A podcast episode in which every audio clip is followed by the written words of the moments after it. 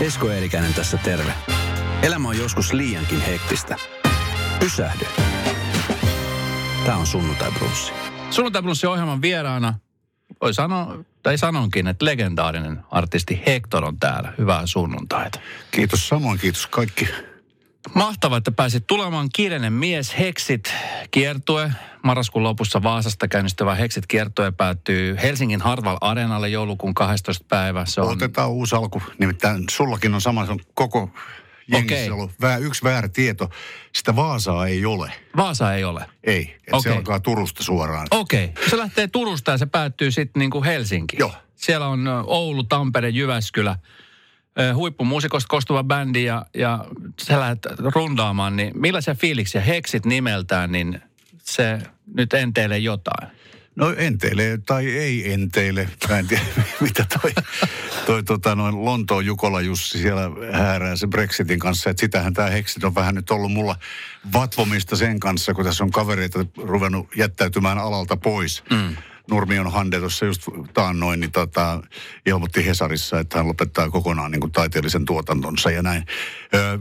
No se on ajatuksissa ollut kyllä, että tässä on tätä aika pitkään tehty, että mitenkä hän olisi, että jos virittäisi kitaraa nyt vielä kerran tälle rundille. Mutta oikeastaan sitten niin kuin yleisö sen näyttää, että jos siellä on hyvä meininki, jos jengi riittää, toistaiseksi on riittänyt mukavasti ja on ollut ihan niin kuin nasta aina lähtee niin kuin nytkin. Mutta se mahdollisuushan on, että tulee Hartwall-areenalle ja siellä on jäällä 500 ihmistä. Mm. Niin sit voi kysyä itseltä, että mitä järkeä tässä on.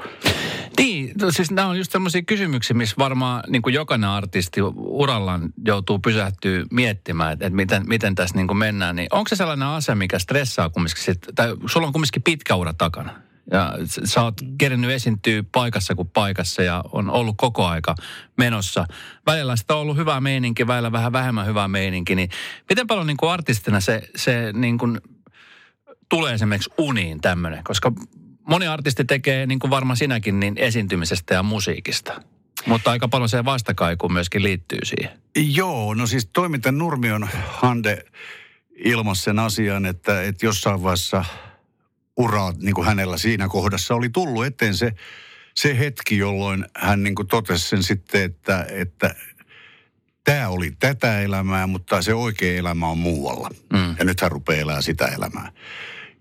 Ja se, minkä myöskin Hande siinä totesi, niin mä oon sen jälkeen pohdiskellut sitä itsekin, että miten paljon se stressaa. Siis se mukana pysymisen tavallaan stressi. Mm. No nythän niin kuin rockmusiikin, popmusiikin alalla niin kuin sukupolvenvaihdos on tapahtunut parikin kertaa tässä jo, että ensin tuli punk ja me oltiin silloin jo niin kuin niitä ensimmäisiä vanhoja pieruja siihen aikaan, eli 70-luvulla hyvänen aika.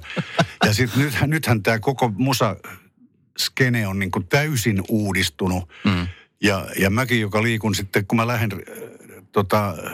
liikkeelle, niin mä liikun aika ison ryhmän kanssa, että ei pelkästään, että on 3 rekkaa, vaan se, että meitä on 11 tyyppiä siellä lavalla. Mm. Että se on bändi, jossa on kaikkea vähän niin kuin kaksi kitaristia, 2 keyboardia, sitten on 2 torvea, sitten on vielä 3 mimmiä jousissa ja näin. Se liikkuminen on... Se on niin kuin aika rankka ponnistus kaikille, kun lähdetään menemään. Toisaalta se niin kuin palkitsee myös, että kun me kokoonnutaan, se on aika samana pysynyt tämä bändi jo reilusti toistakymmentä vuotta ainakin ytimeltään. Niin se on sitten taas niin kuin riemullista se eka lähtö, kun tavataan bussissa treenien jälkeen, että no niin, nyt se on menoa. Niin siinä on niin kuin perhejuttu. Ja sitten jos se loppuu... Jos se syystä tai toisesta tulee niin kuin päätökseensä se ura esiintyvänä taiteilijana, sehän ei tarkoita, että ei edelleen voi tehdä musiikkia, niin kyllä siinä varmaan tulee erilaisia vierotusoireita. Että onnea vaan kaikille, jotka on lopettanut ja rupeaa sitten miettimään, että mitäs nyt. Mitä sä luulet, Hektor, että mitkä tulee olla sun pahimmat vierotusoireet? Sitä mä en uskalla edes ajatella. Koska mä en ole ollut sillä tavalla julkisuuden kipeä, en ole ollut tämmöinen lehtisensaatiotyyppi tai mediasensaatiotyyppi mitenkään. Mä oon onnistunut pitämään aika asiallisena suhteet mediaan ja asiallisen lämpöisenä suhteet yleisöön ja se yleisö on selvästi tykännyt siitä tyylistä. Että on tietysti monenlaista jengiä, mutta Ehkä se on se vierotusohjelma voisi olla sitten se semmoinen niin kuin tietty taiteilija, esittävän taiteilijan niin kuin narsismi, joka on se, että et haluaa olla siinä jossain polttopisteessä, mutta että silloinhan tietysti pitää olla myös jotain annettavaa ja sanottavaa. Mm. Että rupeenkohan mä sitten niin kuin tekemään salaa tavallaan jotain, hyppään jollakin epämukavuusalueella ja rupean niin kuin tekemään jatsia ja käymään jossain klubeilla silleen hattusilmillä vetämässä. Ehkä se esiintymisen tarve on semmoinen, mikä on sitten mennyt niin ihon alle, että siitä rimpuileminen eroon niin voi olla sitten hankalampaa. Onko sellaisia asioita, kun sä mietit sun uraa, joka on siis huikea, niin semmoisia asioita, mitä sä olisit ehkä nyt niin kuin Hektorina tässä, niin tehnyt ehkä toisin? Kyllä niitä varmasti on ja on tullut aina välillä mieleen, mutta ehkä voisin ajatella, että silloin niin kuin alkupuolella tätä biisin niin kuin singer-songwriter-uraa, joka oikeastaan alkoi vasta 70-luvulla, vaikka mä oon niin kuin 60-luvun skidi, niin se, että mä en perustanut silloin niin kuin bändiä, jonka kanssa mä olisin sen saman jengin kanssa tehnyt jotain niin kuin musaa niin, että se bändin persoonallisuuksien summa olisi tuottanut sen jutun, eikä niin, että minä ja vain minä tässä olen se, joka tuo teille nyt hienoa musiikkia niin tulkittavaksi. Että mulla ei ikinä ollut sitä omaa bändiä, niin kuin monella kollegallani on aikanaan ollut, mutta se nyt on semmoinen, että sit asiat meni niin kuin ne meni. Että mä aloitin aikanaan yksin akustisen kitaran kanssa folk-klubeilla esiintymisen. Mutta jos mä nyt jotain voin ajatella, mitä mä kadun mun muusikkoudessa, niin on se, että mä en opetellut pianonsoittoa. Okay. Sen mä oon huomannut biisintekijänä, että kun on tohon kuuskieliseen niin kuin takertunut, niin sen sointumaailma on aika äkkiä kaluttu loppuun.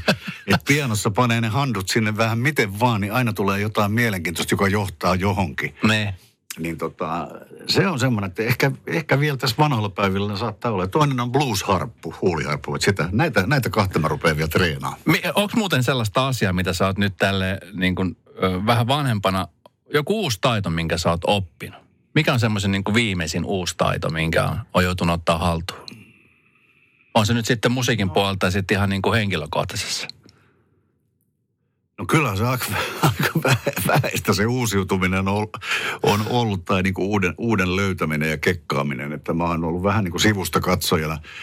Ja sehän tässä nyt on just tätä Hexittiä, että onks mun nyt niin kuin tavallaan, onks mun pakko päteä. Mutta kyllä mä oon niin sanotusti pöytälaatikkoon tässä tehnyt. Mulla on 5 aiheita ja vähän rohkeita just tämmöisiä niin kuin hyppää vähän eri ruutuun tyyppisiä asioita.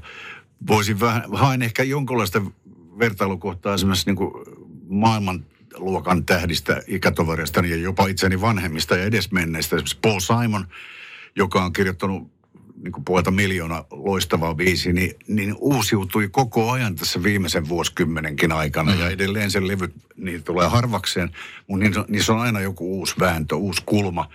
Ja esimerkiksi Leonard Cohen, nyt edesmennyt mun suuri esikuvani niin kuin runoilijana, kirjailijana, niin vanhetessaan tavallaan lauluja, niin alkoi jo kadota ja tilalle tuli tämmöistä niin kuin spoken word-tyyppistä ilmaisua. Sieltä ei ole bassorekisteristä ja näin, mutta se oli edelleen, se oli aina uskottavaa. Ja sillä oli hyviä partnereita mukana studiossa niin kuin tuottamassa sama mimmi 3-4 edellisen albumin, joka tuntee taiteilijaa niin kuin täydellisesti ja osaa tulkita sen niin kuin sisältöjä.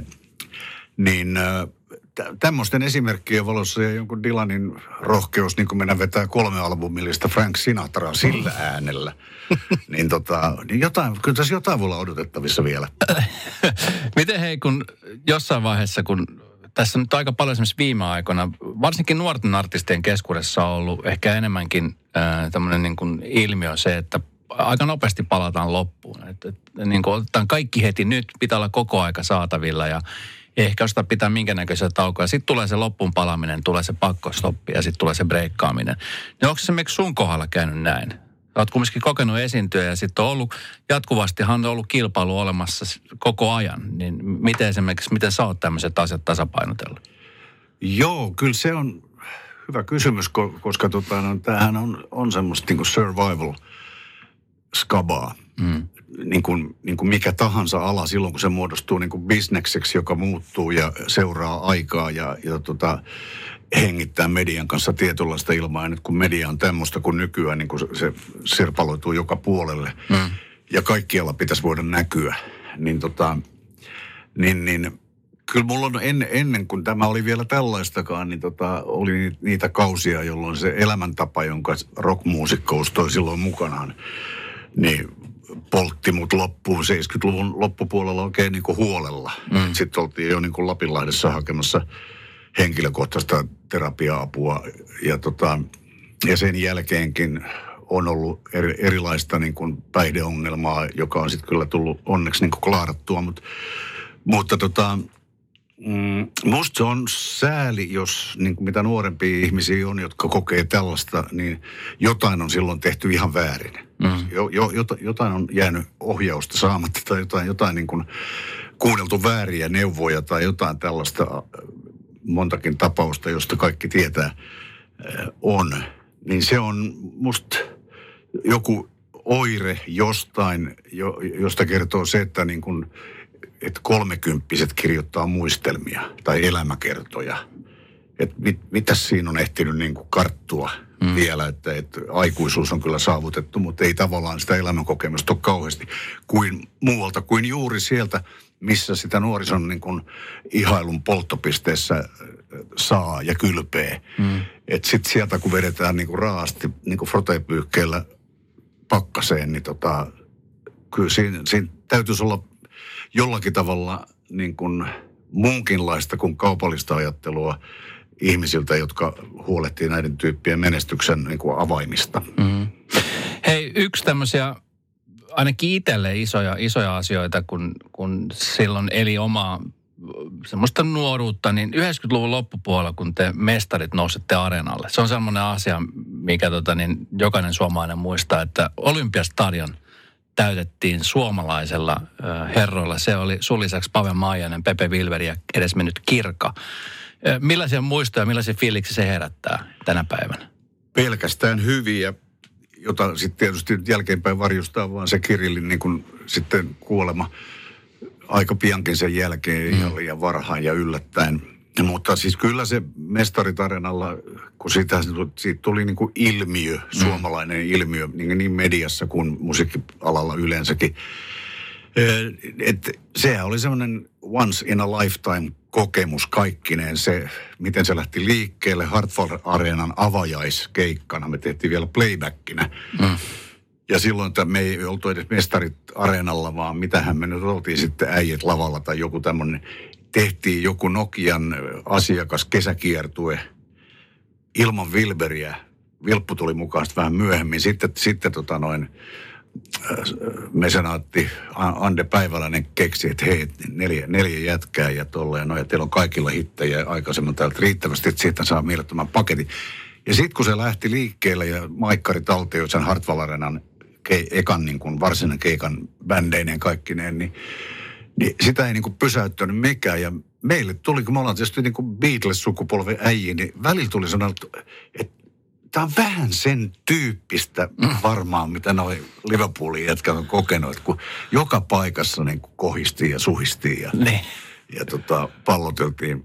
Mutta kyllä se oli niinku virkistävää ja sitten se oli semmoinen niinku sukupolvikokemus niille, jotka on ollut silloin skidejä, koska vanhemmat, jotka oli digannut meitä jo omassa niinku nuoruudessaan ikätovereinaan tai vähän sitten nuorempina kunkin uran jossain kohtaa, niin siellä oli semmoista niin kuin just kouluikäistä jengiä mukana, jotka oli ihan vau, koska se oli näyttävä juttu, se oli helvetin hienosti koko ylöspantu se miltä se niin kuin näytti ja kuulosti, se joka paikassa niin kuin todella big time. Niin, kyllä.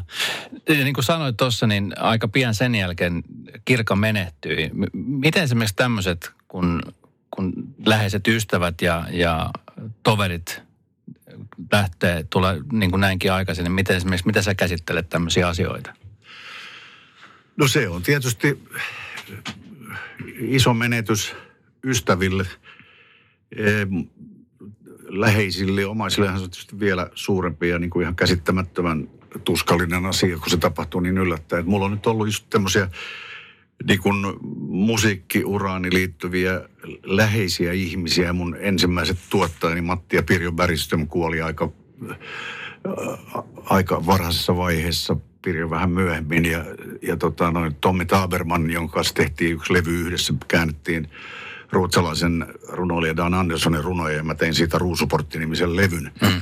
Niin yhtäkkiä Tommi lähtee tuosta. Mä olin siellä, mä harvoin, en juuri koskaan ennen ole laulanut hautajaisessa, mutta siellä mä laulan yhden meidän yhteisen biisin. Ja nämä on niin kuin, se on vaan täytynyt hyväksyä, että me ollaan semmoista ikäluokkaa, että koska vaan, kuka vaan. Mm. Että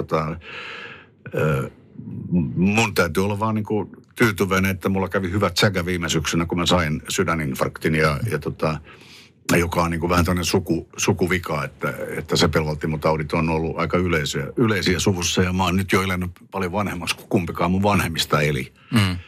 Niin se on realiteetti.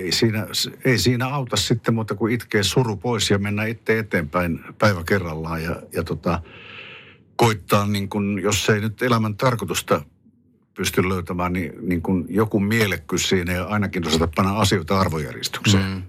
Onko jotenkin sun asenne asioita kohtaan tai tyyli olla, niin onko se muuttunut ton sydäninfarktin jälkeen? No kyllä se sillä tavalla pysäytti. Ja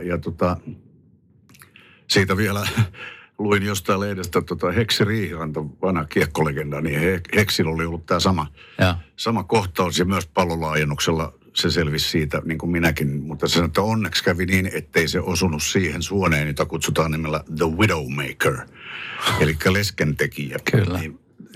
Että se on kyllä aina kun sattuu tällainen kohtaus, joka on sydänpohjainen ja voi olla tosi fataalinen. Siinä on se mahdollisuus, että sieltä sairaalasta tulla takaisin. Mm.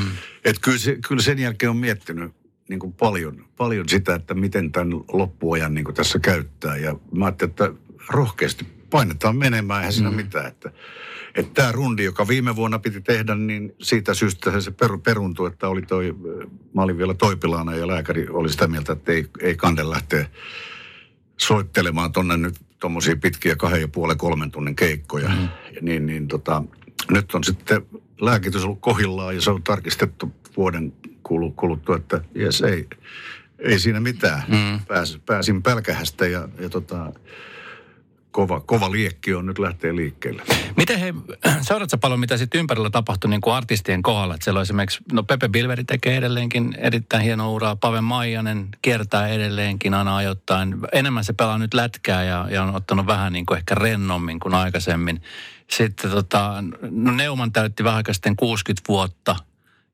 Seuratko esimerkiksi, mitä ympärillä tapahtuu? Kyllä mä seuraan. Mähän on siis itse kasvanut ja elänyt ja ollut media-ammattilainen. Niin, 20 vuotta Yleisradiossa, ensin radion puolella toimittajana, sitten ohjaajana TV1. Niin.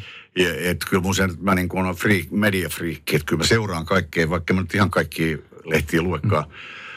Mutta sen, mitä alalla tapahtuu, niin en ehkä seuraa niin tarkkaan uusien tulokkaiden niin kuin ensiaskelia, mutta sitten kun joku niin kuin on saanut jonkunlaisen aseman omilla duuneillaan, niin mä oon hyvin kiinnostuksella seurannut, millaisia uusia biisintekijöitä Suomi on saanut niin kuin vielä enemmän juuri naispuolisia sellaisia. Meillä on ihan loistavia biisintekijöitä, Vesalat ja Kisut ja kaikki nämä Mariskat ja muut. Mutta tietysti on jotenkin vähän jo liikuttavaa, että todellakin, että Noiman, että se oli pikkujätkä silloin, kun mä ohjasin Dingon ensimmäisen TV-esiintymisen aikanaan. Mm-hmm. Levoton tuhki muun muassa, ja sinä ja minä liikennevaloissa. Että se täytti 60 ja Läntisen Tommit ja kaikki semmoista, joita mä oon niin kuin TV-setänä niin kuin silloin aikanaan paimentanut tuolla Pasilassa. Aika järkyttävää, että sitten tässä saa vielä olla kuitenkin niin kuin aktiivisena mukana ja itse vaan peukuttaa, että tulkaa nyt perkele katsoa, kun vielä ehtii. Hei, miten sä nyt sanot nimenomaan sitä, että sä oot ollut myöskin siis toimittajana radiossa ja tehnyt telkkaria, niin miten sä näet ammattilaisena niin kuin tämän hetken mediaa, kun informaatiot tulee joka paikasta ja on tosi paljon uutista ja sitten jotenkin pitäisi koko aika päivittää uutista. Miten sä näet tämän puolen ammattilaisena? No sehän on niin kuin, esimerkiksi radiovälineenä on menettänyt sitä merkitystä, mikä sillä oli silloin ennen kuin paikallisradiotoimintaa Suomessa oli, joka alkoi silloin, kun Radio City ja jotkut pari muuta perustettiin. Niin että nyt kanavia on paljon, sitä tarjontaa on paljon. Tavallaan sitten niin kuin rasitteena, mutta nykyartistien kannalta positiivistahan on se, että kotimaista musaa syötetään hirveän paljon, mutta toisaalta niin kun sitten samat biisit soittolistat toistuu ja toistaa itseään. Sellaista ei ollut silloin, kun mä olin aktiividuunissa vielä, että me toimittajilla oli täysvapaus valita musat. Että me tehtiin hyvin niin kun monipuolista, tarjottiin monipuolista antia ja keksittiin uusia niin kuin lähestymistapoja ja puhuttiin niin kuin myös populaarimusiikin historiasta. Tehtiin aina vähän niin kuin semmoista back-katalogia ja niin poispäin. Mutta tämä on nyt tätä ja televisiokanavia oli 3 Suomessa. Et siitä sitten valitsemaan, että milloin voi nähdä jonkun bändin siellä, niin saattoi olla, että oli 2 kuukautta, ei yhtään mitään nuorisolle tarjottavaa ohjelmaa, jolle Rintintin sarjaa sen voit katsoa sellaiseksi. Mutta se sirpaloituminen, niin onhan se vähän hermostuttavaa, mutta toisaalta sitten niin kun ihmisillä on Spotify, niillä on YouTubet ja nämä, niin kaikkea löytyy. Se, että mä tein vielä Novalle tässä muutama vuosi sitten, ennen kuin siellä vaihtui systeemit, tein Yleisradiossa käymäni 5-vuotisen pätkän, ylimääräisen pätkän jälkeen, jonka piti olla vain niin kesätoimittajuus yhden kesän aikana, mutta se venyi 5 vuodeksi. Niin jollakin tavalla niin kuin silloin mä niin kuin vaan rakastin sitä radioduunia, että se on se mun juttu. Kyllä. Mutta samaan aikaan niin kuin tiesin, että mun ohjelmalla sillä kyllä kieltämättä oli, kun suuret ikäluokat kuunteli sunnuntai-aamuisin just siihen aikaan mun ja Jake Newmanin peräkkäisiä ohjelmia. Niin silloin se realiteetti tuli vaan eteen, että ei näitä kuunnella enää. Että se on tuolla, kun ihmiset ajelee autoon, niin ne soi siellä. Mutta sitten toisaalta niin kun, vaikka sulla on Spotify ja siellä on kaikki maailman musiikki, niin musta olisi arvokasta, että olisi sitten toimittajia, jotka on ikään kuin oppaina, retkioppaina, että hei, lähes tsekkaa nyt 60-luku, että otetaan sieltä muutakin kuin se Beatlesien Hard Day's Night. Tai Yesterday. Kyllä. Tai Rolling Stonesien se ja se biisi. Että kun on hirveitä järkäleitä, joilla on valtava tuotanto, niin kyllä niiltä lukemattomilta albumeilta voi soittaa vähän laaja-alaisemminkin musiikkia ja yleensä musiikkia laaja-alaisemmin. Että sitä mä kaipaan, semmoista niinku toimituksellista vaivautumista, vaikka se virta on nopeata ja mä tiedän, että miten tämä toimii suurin piirtein. Miten se sen lisäksi, että teet musiikkia ja kiertelet, niin perhe, sä teatteria, sä ottanut dubbauksia, sä oot ollut toimittajana, niin mitä sitten kun Hektor on ihan niin kuin vapaalla, niin mitä sitten Hektor tekee sitten vapaalla? Sä oot tottunut tekemään siis monenmoista asiaa. No kyllä mä nyt tässä tuon sairauskohtauksen jälkeen silloin mä oon ruvennut harrastamaan paljon niin kuin vesi. Mä oon vanha kilpauimarikin ollut juniorina ja mä niin kuin käyn uimassa ja vesijuoksua erittäin terveellistä nivelillä ja kropalle ylipäätään käyn salilla. Nyt varsinkin ennen rundia vielä keräämässä niin kuin vähän voimia, koska multa leikattiin pari vuotta sitten vasen lonkka. Siellä on tekonivel, eli tekari. Mutta sen jälkeen mulla sitten löydettiin selkärangan 4. nikama, niin siellä on tuonne hermopinne, jonka takia mä välillä kävelen keppi mukana, ettei tule täyspyhässä pysähdyksiä. Että semmoista päivittäistä liikuntaa. Mä luen paljon. Mä oon ihan hulluna elämäkertoihin. Että mä oon varmaan lukenut kaiken Suomessa julkaistun niin kuin popmusiikkiin liittyvien tyyppien elämäkerrat. Ja kirjoitan nyt sitten itse toista osaa omiin muistelmiini. Eka osa Asfalttihippi ilmestyi 2016 ja se jäi niin kuin sitten 70-luvun loppuun. Että siinä on paljon vielä kelattavaa siinäkin, mutta sitten on lapsenlapsien kanssa, jotka on kouluikäisiä, loistavia mimmein, vien niitä Topon koristreeneihin ja itse vanhana baskettipelaajana, niin on ihan nastaa katsoa, miten pikkumimmin kehittyy ja kuunnellaan niillä loistavia juttuja. Niin. Miten se muuten ukkina kun on, niin miten se Hektor-artisti näkyy esimerkiksi perheessä? No ei siitä paljon... Ei nuo tytöt siitä hirveästi numeroa tee, että ehkä heidän isänsä, nuorempi poika, niin se on itse journalisti ja vähän enemmän semmoinen niin kuin maisterismies, niin se on niin kuin hyvin nirppanokkainen mun edesottamuksini kanssa, varsinkin silloin kun on lehdissä juttu, niin se lukee, että onko se pakko nyt tuommoistakin paskaa mennä vähän. Silleen, mutta tytöt on, ne vaari laulaa, että vaari on muusikko ja silleen. Se oli hauskaa silloin, kun mä olin tuossa Vain elämää kaudella mukana, niin nuorempi niistä oli vielä tarhassa. Okay. Mä usein hain sen puistosta sitten iltapäiväaikoihin himaan, niin oli mennyt pari jaksoa vissiin sitä kautta Vain elämää, niin kun mä tuun sinne, niin nämä pienet taaperot, niin se oli muutamalla, oli kynä ja pieni lehtiö, tuli pyytää nimmaria, siis alle kouluikäiset. Se oli kyllä, että vau, nyt on kova juttu. Ja tämä meidän pikkulikka sitten oli silleen, että yes, my granddad. Hei, Vain elämästä tuli muuten mieleen Mikael Gabriel, joka on nyt tauolla tällä hetkellä. Saa nähdä, että milloin hän tulee takaisin, niin yksi semmoisia isompia hittejä, millä hän silloin, kun tuossa kiersi jonkun aika sitten, oli Lumiteki-enkeli eteiseen, joka on siis sun biisiä. Niin miten, kun tämmöiset biisit päivittyy tälle ajalle, niin minkälaisia fiiliksiä se herättää? No se Miklun tapaus oli kyllä todella semmoinen, kun mä en... Myönnän sen ja myönsin sen jo silloin myöskin Miklulle, että tiedä sun jutusta niin kuin yhtään mitään.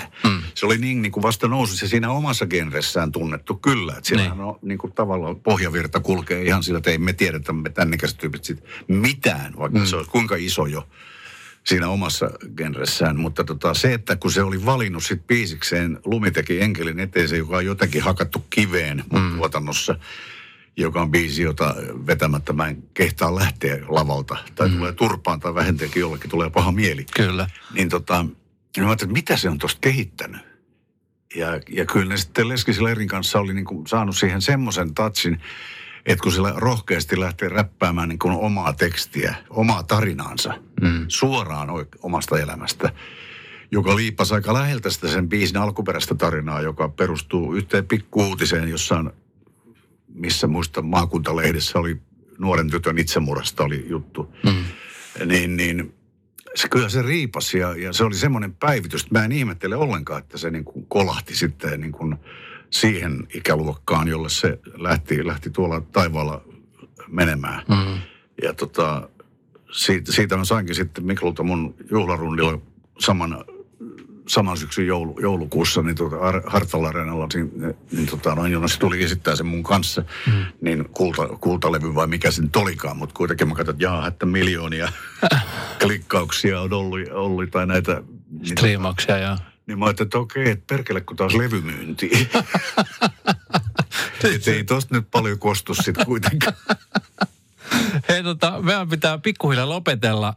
Hexit-kiertue, se starttaa ja se pysähtyy sitten Hartwall-areenalle. Hektor, niin millaiset terveiset sä haluaisit lähettää meidän Radionovan kuunteluun? Mä tiedän, että meidänkin kuulijoiden kautta löytyy ihan niin kuin järjettömän paljon ihmisiä, jotka sun uraa on seurannut, jotka seuraa, jotka fanittaa sua. Niin mitä sä haluaisit sanoa vielä heille? Ei oikeastaan voi mitään, kun nöyrästi sanoa, että tervetuloa.